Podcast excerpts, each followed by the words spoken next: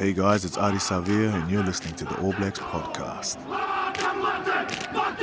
Hello and welcome to All Blacks podcast. I'm Andy Burt, and today I'm joined by Hurricanes loose forward Brad Shields. Welcome to the show, Brad. Thank you for having me, bloody good. Hey mate, how's your uh, break been? Yeah, it's been good. Eh? We um, obviously had a tough pre-season uh, before Christmas, and uh, uh, we were looking forward to a break and went down to Nelson, uh, spent some time with family, and uh, ended up getting hitched over over New Year's, and um, and that was pretty cool. So, and all in all, a pretty good break. And congrats on the wedding, mate, but also a new addition to the family as well. Yeah, the little Charlie, she's been absolutely awesome. Obviously. Uh, touching times early on, not really too sure what to do, but um, I think we're settling in now and being away for a couple of weeks, especially me being home rather than travelling so much, has been really good for Lou and uh, and obviously learning a bit about a newborn baby is um, you don't really know too much, so it's been pretty cool. Yeah. And you're loving fatherhood. You're learning how to change nappies and all that.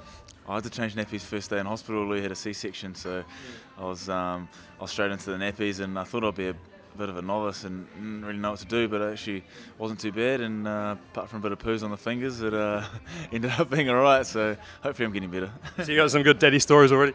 Oh, a couple of good daddy stories, but. Um, yeah, apart from being peed on on the way to the bath and, and all over the floor, it doesn't get much better than that, I don't think. a couple of other Canes lads have um, had babies over the break as well. Have you guys got a bit of a support network going on? Yeah, so um, Ardie's obviously had his baby, Julian. Uh, and I think uh, Reggie Goodes is, is due a baby in a, in a few days, oh, 20th of January. So, um, yeah, we've got a bit of a group going on, and, and, I know it's good for the partners, so they, they've got a bit of a release to get out of the house and uh, catch up some people and um, that have got similar age babies and, and hang out. So, uh, no, it's been good, and, and obviously talk from uh, change rooms changed a little bit. It's all about what nappies you're buying and, and what wipes you're getting, so it changes up a little bit, but we're really enjoying it, and I think it's cool and all girls as well. So maybe some black ferns coming through the ranks. Yeah, we'll see. Yeah, she's um, she's grown out of her bassinet uh, after the first couple of months. So um, put her in the cot pretty early, I think, compared to uh, what, what, you're supposed to do. But obviously, had no choice. So she could be tall, she could be big. We're not too sure yet. We'll have to see how we get on. hey, before we get into it, mate, we've got a segment called Try or No Try. Do you know how that works?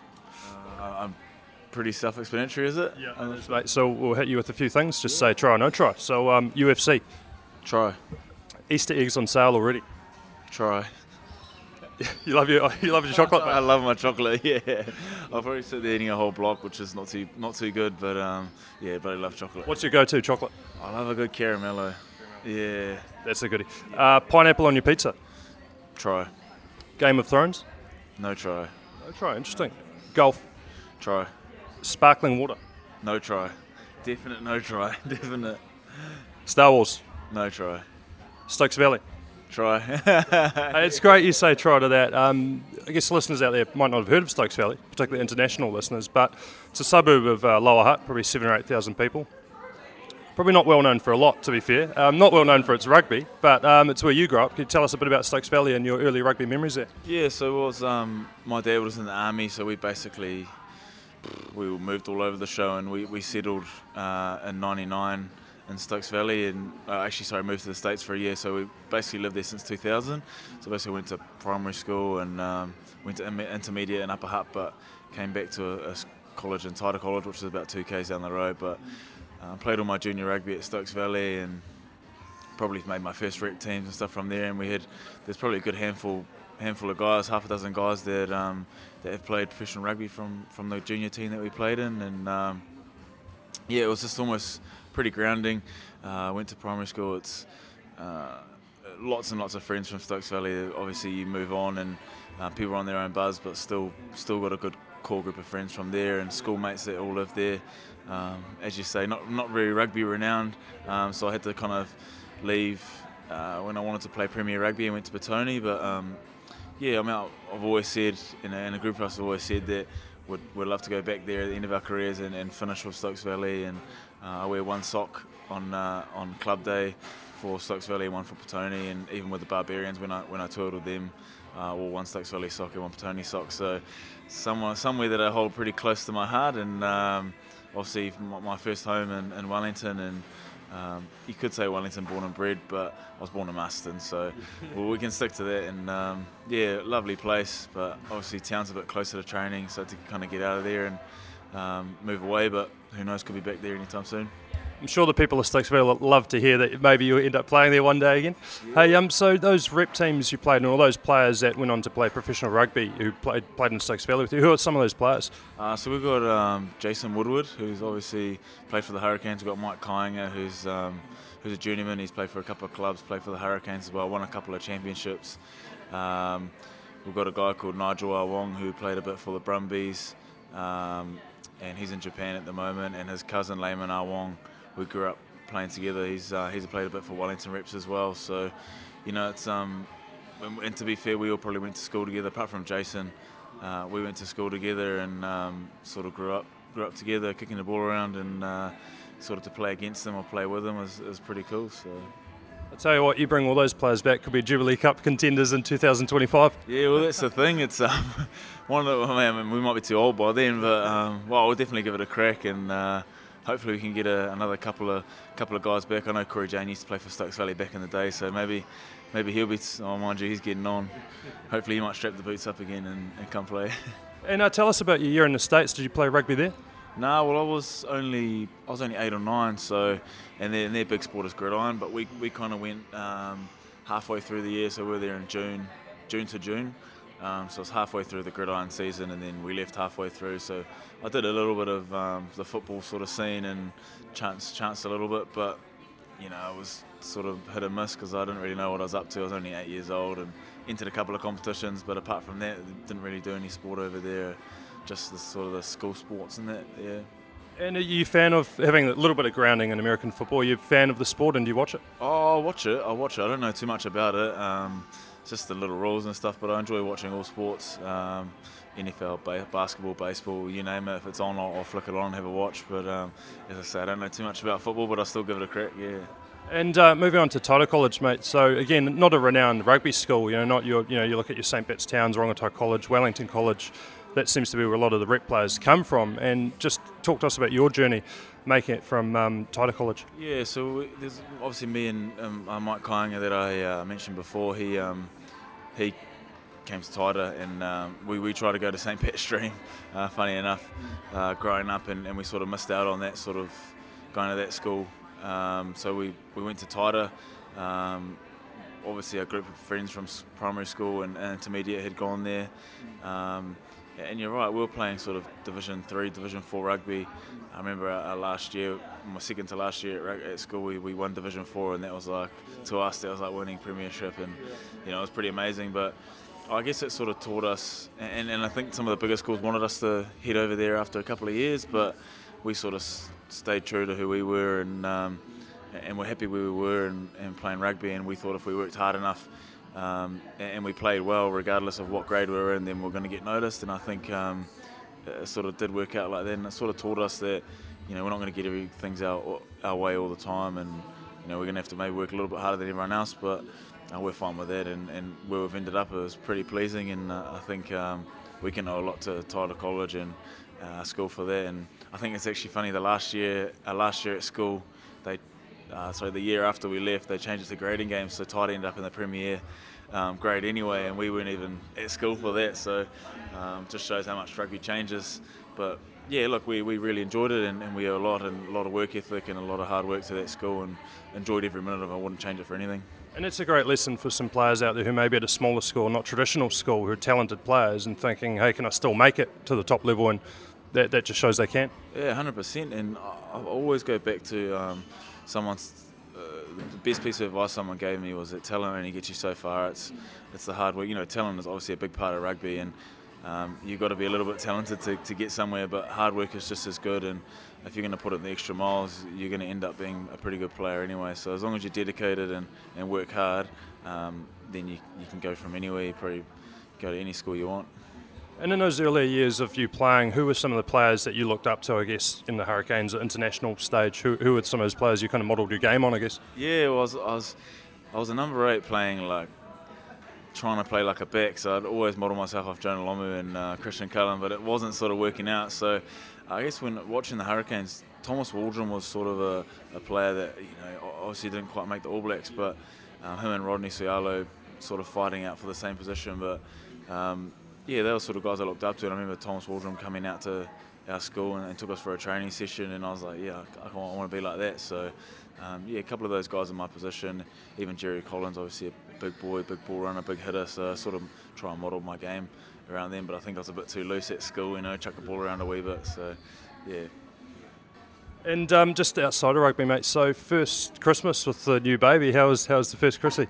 Yeah, it was awesome. We um, obviously went to Nelson and and had a really good time. It's pretty much want to give her the same sort of experiences that we had growing up and um, you know, our families are, are, all about Christmas and bringing family together. Not so much about the presents, but just having family around and having a really nice day. And um, she didn't actually cry on Christmas Day, which was uh, I don't know if coincidence or not, but it was actually pretty cool. And um, yeah, we really enjoyed it. Really enjoyed having family around, and um, every year she's obviously going to be a year older for Christmas and going to understand it a bit more. So um, it's going to be really cool, and I'm just glad we got the first one out of the way without a hitch. And she was the first grandchild for your, your parents? Or? No, well, my, my sister's got four kids. Uh, she's a year older than me. She's got four kids.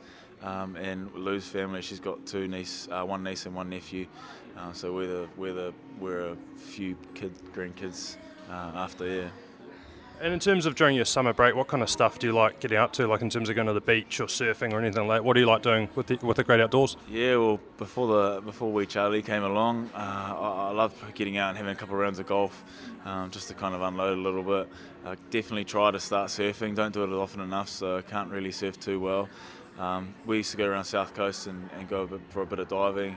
Um, so that, that's quite cool. Obviously, when the weather's pretty good, but not too bad during summer and, uh, and just big bushwalks and, and making the most of getting outside because once the year starts for us, rugby sort of all go and most of your days are taken up with uh, with footy and um, yeah, it's, it's the pressure's on, so you want to just relax as much as you can, get some training done, but try and spend as much time with family and um, and, and, make the most of it because you're pretty busy when you come onto it.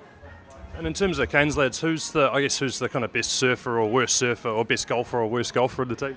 Oh, you'd probably have to say Bodie's the best golfer. Uh, I'm pretty sure he can play left and right-handed and still beat anyone. Uh, the best surfer would have he's gone now, but Callum Gibbins was um, he's pretty epic surfer and he did a bit of skating and stuff. So he was that sort of extreme sports sort of guy.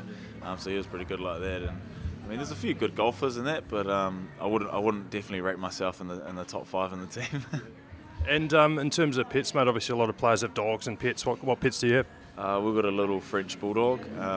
He's a bit of mischief, but he's a character, and uh, yeah, lots of guys have dogs and stuff, and it's quite cool. You, we, we, we did have dog day once, didn't really last too long at, training, but um, yeah, we good to have a pet. I mean, before Charlie came along again, it was good company for Lou when you go away and um, and make the most of that. But I think priorities have changed a little bit since then. So yeah. Actually, Wellington uh, Lions now. I think of it last year had a day where you could bring your pet to the game. How cool was that? Yeah, take the dogs into the uh, into the crowd, which was pretty cool. They sectioned off a wee area, and um, I think we ended up getting about 100 and something dogs.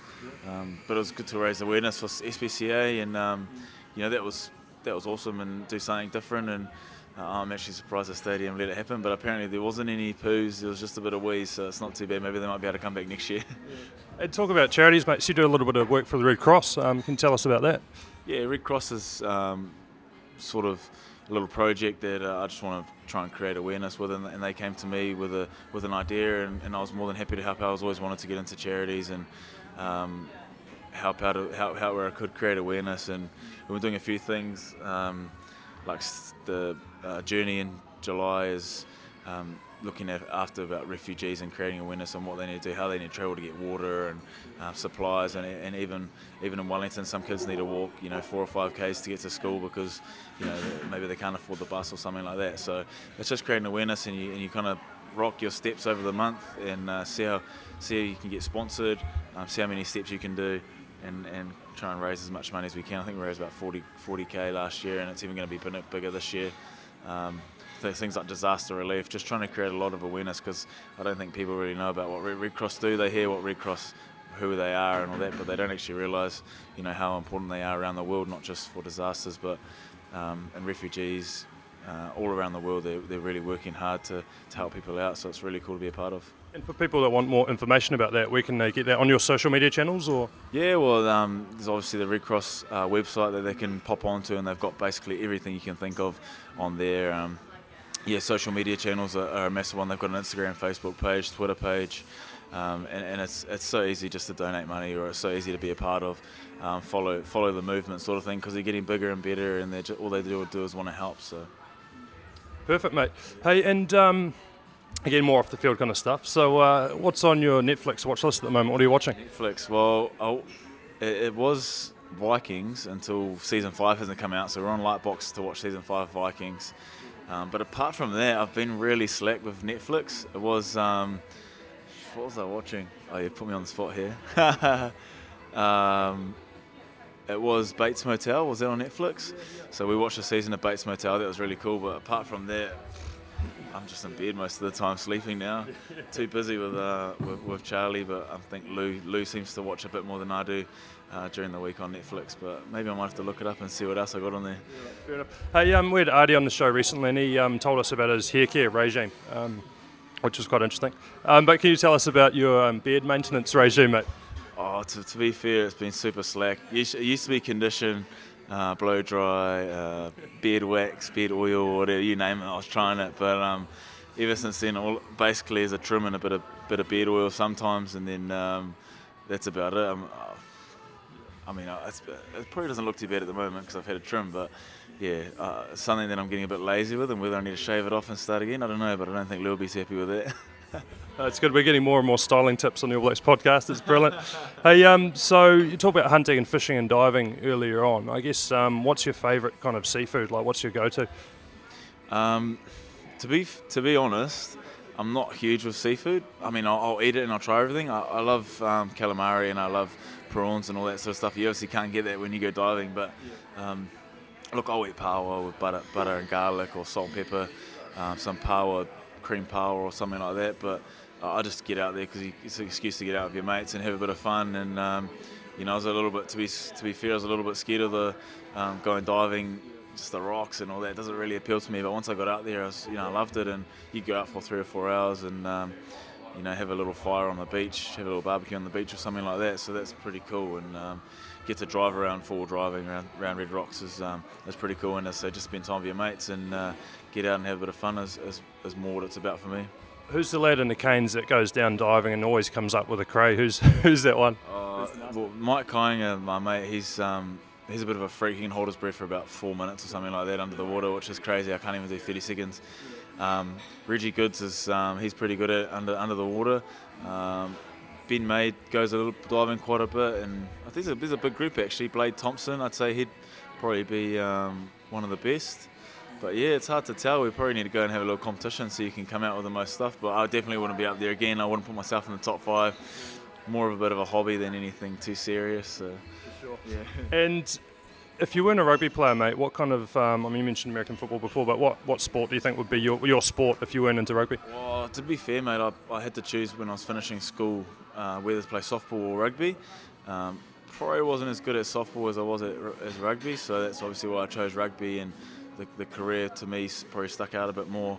Um, but I, would probably give softball a crack, and you know that can obviously take you around the world as well. And um, New Zealand's is bloody strong at softball, and, and they're world champions, um, and they've been for many years. So, and I've got a lot of a lot of mates that still play softball, and I'd love to get back there and play, but sort of had to make that decision for timing and all that sort of stuff. And uh, rugby was where it was at for me, but. Um, yeah, I'd probably be playing softball somewhere, or to be fair, I'd probably be in the army. Actually, my dad was in the army, so um, I probably would have gone to straight out of school into the army if I didn't have rugby. So. And growing up out in that Stokes Valley tight area, that's such a real hotbed of softball, isn't it, out there? That's where Mark Sorensen's from and all yeah, that. Yeah, mate. The Hutt is, um, is, is massive, and we had the biggest rivalry um, during during our softball days. And you know, when we do club nationals, it was, it was in Wellington, but Hutt Valley was always a, a, team to beat. So you know, it was great to be a part of, and it was um, it was really cool. And, and missed that sort of uh, sort of side to the competitiveness. But as I said, lots of mates that still play, and um, very lots of Hutt Valley guys that are in the, in the in the Black Sox as well. So just shows that we're still pretty strong. Yeah, and um, looking at the Hurricanes pre-season, so Surf to Peak, and you, you won that obviously. Can you just tell um, people out there probably don't even know what that is? Can you just explain what Surf to Peak is? Yeah, so we start um, for for anyone who knows where Lyall Bay is. We start from Maranui. We, we run I don't know however long Maranui to Spruce Goose, uh, jump on our bikes, and then basically ride around the Miramar Peninsula all the way sorry, we'll start at uh, Moa Point all the way around through Seatoun, Miramar Peninsula, um, back around Evans Bay, all the way back around to Oriental, and then shoot up Hay Street, which is uh, a vertical climb, and um, and up to the top of Mount Vic. So it takes just under an hour. Um, it's pretty tough to finish pre-season, but um, no, it's pretty fun at the same time and pretty competitive too. How grueling is that? That sounds uh, doesn't sound like fun to me. Well, it's um, the the run's probably the hardest part to be fair, but if you um, if you're with a good group on the bike, then uh, then you're doing pretty well. If you're up the front, then you, you got a good group, you, will do good. But if you get stuck by yourself, mate, she's a bit of a grind, especially with a northerly uh, when you come around some of those corners. But um, yeah, that run is basically.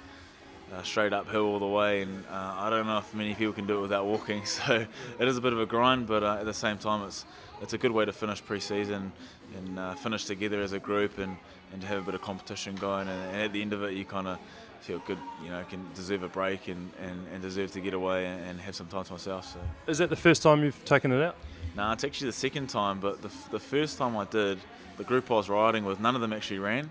So we got a decent lead on the bike, and um, and all of them sort of jumped off their bikes and stopped because they're either injured or uh, couldn't couldn't run up the hill. So I was the only one running and managed to hold on for that one. But this year I think there's a bit more competition, and I was pretty stoked to finish. You know, it was the last time I'm going to be doing it. Um, so I sort of wanted to finish on a high, and, and I'm glad I could. Is there a honours board anywhere with everyone that's won it, or? Nah, there's not. Actually, I might have to um, suggest that because there's been some, you know, there's been some really. It's mainly Fords that won it. To be fair, a couple of backs have won it, but I think the bike, you know, Fords generally have longer legs, bigger, bigger sort of pipes on them, so they they they're a bit better at uh, at the bike. So, yeah, they they should do an honours board actually. You got me thinking, yeah. yeah could be your legacy, mate. So um, Blackwell and Gibbins run it, won it recently, obviously. I think. Um, who are the backs that have won it? I couldn't even name a back. Uh, Jimmy Marshall won it one year, so he um, basically on the bike. He tucked in behind a, a, a guy, on it. so we have to we have to ride a road a mountain bike. Sorry, we're not allowed to, we're not allowed road bikes, and he found as this road bike zoomed past us, he managed to catch up and sitting behind him all the way. So he got a massive lead, and, and he's he's fit as they come. So he boosted up the hill and beat everyone by about four minutes. So uh, he was the last back that I know of that won it. Yeah, can't think of anyone else, any backs before him or after him. So. What a brilliant tradition, though, for the Canes. Hey, um, this year, obviously, a number of new faces in the squad um, for all Super Rugby teams, actually, but uh, for the Canes, who are the players to watch out for, the new players? Yeah, we've obviously, we've obviously got Safos coming in. Um, the top of my head. Um, the the, te- the team's basically the same, and and there's obviously a couple of players here and there, but we've got lots of young guys. We've got the guy called Brayden Iose who's just training with us from Manawatu. He's gonna be, you know, if he gets any game time or, or later in the future, he'll be good. Um, Gareth Evans obviously come from the Highlanders, so he's going to be good for us. Uh, Finlay Christie, two nines, Jamie Booth, um, bit of backup for TJ. We've got Ihaia West, so we've got guys, you know, filling in positions that um, that's going to be bloody good for us, and we've got some bloody good players.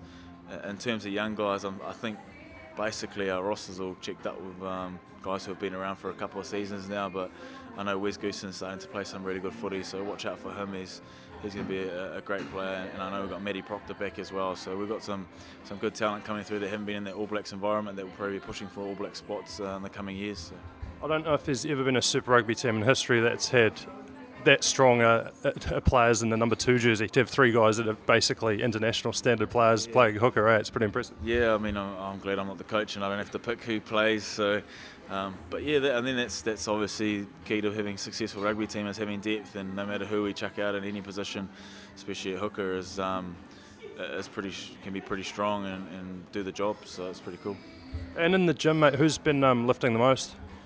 Oh, it's interesting because some guys train at different sports, like the, the tight four train at a place called Powerhouse. Um, so they lift big tin, those those front rollers and that. Um, some of the Lucy's, they're quite strong as well. That Brayden Iose fella, he's got a good bench on him. Um, some of the backs can squat a decent amount of weight. I was quite surprised, but um, yeah, I'd probably have to say some of the front row boys. Even even Riccitelli, he's a he's a strong little nugget. So um, yeah, there's a few strong boys, but there's a few fit boys this year as well, which we're uh, we're pretty pleased about. Usually you get one or the other, but we've got a bit of good mix this year. And in terms of pace, who would you say is the quick, who's the quickest in the team? Uh, I think Wes Goosen's the quickest so far, but uh, he might be tested when Vaea comes back. Vaea's got a pretty quick five metre time, so but Wes is up there and, and Matty, Matty Proctor's up there as well. And we often think of Bodie as being one of the quickest, you know, going around in the world circuit. But you think these three guys are up there with him, or, or faster? Well, I think Bodie's definitely still up there. Um, Bodie can probably, yeah, I don't know. Bodie's probably got that longer distance running in him, whereas these guys are a bit more powerful, a bit more explosive. Um, Bodie will just seem to run the same speed, which is bloody fast for the whole 80 minutes, so which is pretty bonus for us. Your Vi's speed off the mark seems pretty incredible. Eh? Yeah, it's crazy, and he's he's obviously put a bit of size on, so having that run at you is pretty tough. and uh, Brisbane 10's coming up. Did you play last year? Yep, I went over last year. Um, interesting competition. I, I haven't really played much sevens or anything. It's not really like sevens to be fair at all, but um, yeah, it was it was cool. It was sort of it's sort of a, a mark where you can have a bit of fun and uh, get some time away, especially for some young guys almost like the intern sort of guys that come and train during pre-season. It gives them something to look forward to rather than just train and then leave. Um, something to focus on. They get to play. They get to experience going away for a, a weekend or whatever. Uh, and it's pretty cool. I think it's a really good incentive, and obviously great, creates a good competition. Um, as you see with that pole team, there's a few ex All Blacks coming to play, so that's pretty cool. And I think it's just going to get bigger and bigger, bigger and better. I was there as a punter last year, and it was just hot enough watching the games. But how do you handle playing in heat? I don't think I've played in 40 degrees um, ever. So uh, it was pretty tough. I think I would have lost about five kilos in, in, one of those games just from sweat. So it was tough. But um, look, you, I mean, to be fair, once you get out there, you don't really notice it too much. It's when you stop and, and stand around that you notice the heat. But hopefully, touch wood, if I go again this year, it's not going to be that hot. And how good does it catch up with those players from all around the world that you might not see? You know, you might not. You know, last year there's French teams, of course, Japanese teams. How good is that to play against those guys? Yeah, it's massive. It just sort of creates a new sort of angle to, to watch rugby, and you know, some people would would never see Japanese teams play or, or, French teams play because all they see is New Zealand, and Australia. So, you know, it's pretty cool to integrate all that sort of stuff and. Um, obviously some pretty high, high profile players that play and yeah, for, for viewing viewership is, is pretty cool and as I say it's going to get bigger and better and people are just going to want to play just because it's only a three day tournament and it's it's a bit of fun but at the same time it's a great competition and looking at the um, Super Rugby seasons, obviously there's going to be the home derbies are always tough. You know, they're like test matches. But outside of that, who are the teams from offshore do you think who are going to be um, stepping up this year? I know the Lions will definitely be another a, a, tough team to crack. Although they've lost a couple of players, I think they're still going to be up there. Um, I'm not sure. I haven't I haven't really done too much homework just yet. Um, but obviously Australia had a tough year last year. But look, I think they've had a, a massive pre-season, and I'm sure they're going to come hissing this year. And you've got teams like Brumbies who are always competitive, and um, and the Waratahs. You know they had a rough year last year, but I'm sure they're going to come firing. So. Um, yeah, it's hard because with such a hard competition in New Zealand, um, you kind of got to be on for every single game because if you drop one of those New Zealand games, then you could be battling to, to find a playoff spot at the end of the competition. So, um, and then drop another team, Australia or South Africa, it makes it even tougher. So you always got to be on your, head. And um, as you saw last year, any team can sort of beat anyone. You know, the Sunwolves tipped up with the Blues in the last round last year, and um, nearly beat the Chiefs at home. So you, you never know who's going to come down and, and, and, beat you on, on the day. So look, I'm looking forward to it. It's a great challenge. And interesting mentioning the Sunwolves, they've actually assembled a hell of a squad this year. Some real good signings, and Jamie Joseph as a coach, that could be a bit of a dark horse this year. Yeah, well, they've, they've always sort of been that team, or I'm not sure how they're going to perform. Uh, and, and, you can see they're getting better and better and better, and just like the rest of the world, the, uh, the rugby's sort of catching up the, from being you know 20 minute teams to 40 minute teams to 60 minute teams. So Sunwolves are going to get there, and, and, as I said, you can't take any team lightly because um, you never know you never know when they're going to come knocking. And um, looking at this is a question that comes quite often from fans out there. Just a day in the life of a professional footballer. Um, in terms of, I guess people don't realise the amount of training that you guys do. Not just training, the physio, the, the, the you know sessions with the masseuse, the um, strategy, all that stuff. Can you just talk us through so a standard day in the middle of the week um, for a professional footballer? Yeah, so if we played like a Saturday to Saturday game, it's probably the easiest to explain. We'll, we'll come in on a Monday. Monday and Tuesday are probably our biggest days. Um, there's a there's a lot of sort of review and then preview going on in those two days. We're we're probably on the field, you know, two times on a Monday and then two times on a Tuesday. Um, a lot of time in front of the computer, and as you say, with the physios and, and trying to get our bodies right from the game in the weekend. But excuse me. Um, yeah, Monday. Monday would be coming on a Monday, uh, have a meeting, then then split into forwards and backs, and, and do some review, and, and, even start looking forward. We'll have um, strategy meetings, see who the team we're playing, individuals, sort of smaller groups, and we'll be out on the in the gym. Uh, we'll do a session in there for, for a couple of hours, have a, have a little bit of a lunch break, come back, and then we'll have a field session in the afternoon. Um, maybe maybe a meeting before that as well. Um, and then a Tuesday is probably probably a bigger day. We're on the field in the morning and then on the field in the afternoon again, and two big sessions. And you almost get a bit more running done just to try and get the cobwebs out. So come Thursday, Friday, we can really start to hammer in some intensity. And um, Thursday's probably a big day for contact, but it's not too long and then Friday's captain's run day. So we're on the field quite a bit during the week. We, we get Wednesday off if we play Saturday to Saturday, but there's still a little bit of onus for you to do some of your own training or do some yoga or um, do something in your own time, whether it's study the opposition or um, get your body right for that game on the weekend. So it does get pretty tough, but um, they're pretty good at managing workloads coming to the right end of the season. Yeah. Yeah, the big thing seems to be the balance, doesn't it, between making sure you're not not underworked or not overworked. Yeah, well, that's the thing. The coaches come in um, on a Monday real fresh, ready to, ready to go and ready for the new game. And we're sort of coming in all beaten up and bruised, and maybe take a little bit longer to get into it. But you know, it's, it's, it's that balance and um, and and having those sort of downtime during the week to, to kind of recoup and getting the options to um, when we do a flush and all that sort of stuff is, is massive to being right because you want to peak on a Saturday, not on a, on a Monday. So. And in your time playing um, pro rugby, have you actually noticed advances in the technology? So things like we see the trackers on jerseys now, things like that. Have you noticed that throughout your play? Oh, they're huge on numbers, and especially the Hurricanes are. Like all our all our training sessions are GPS. So uh, if you go over a certain amount of high intensity reps, or you go over a certain amount of distance in a week, they might pull you back a little bit. Um, your heart rate, straps, all that sort of stuff. Your um, what sort of intensity or how many k's you run in an actual game as well. Uh, all that sort of stuff is monitored. Your gym, your strength, your speed, all that's all monitored. So it's everything's just getting better, bigger and better. Um, right, right through to we're in an altitude chamber for pre-season. We jump on a bike and we're up at two and a half thousand uh, feet above sea level and trying to get fitter, trying to get stronger, and everything's just uh, all about numbers and stuff. So.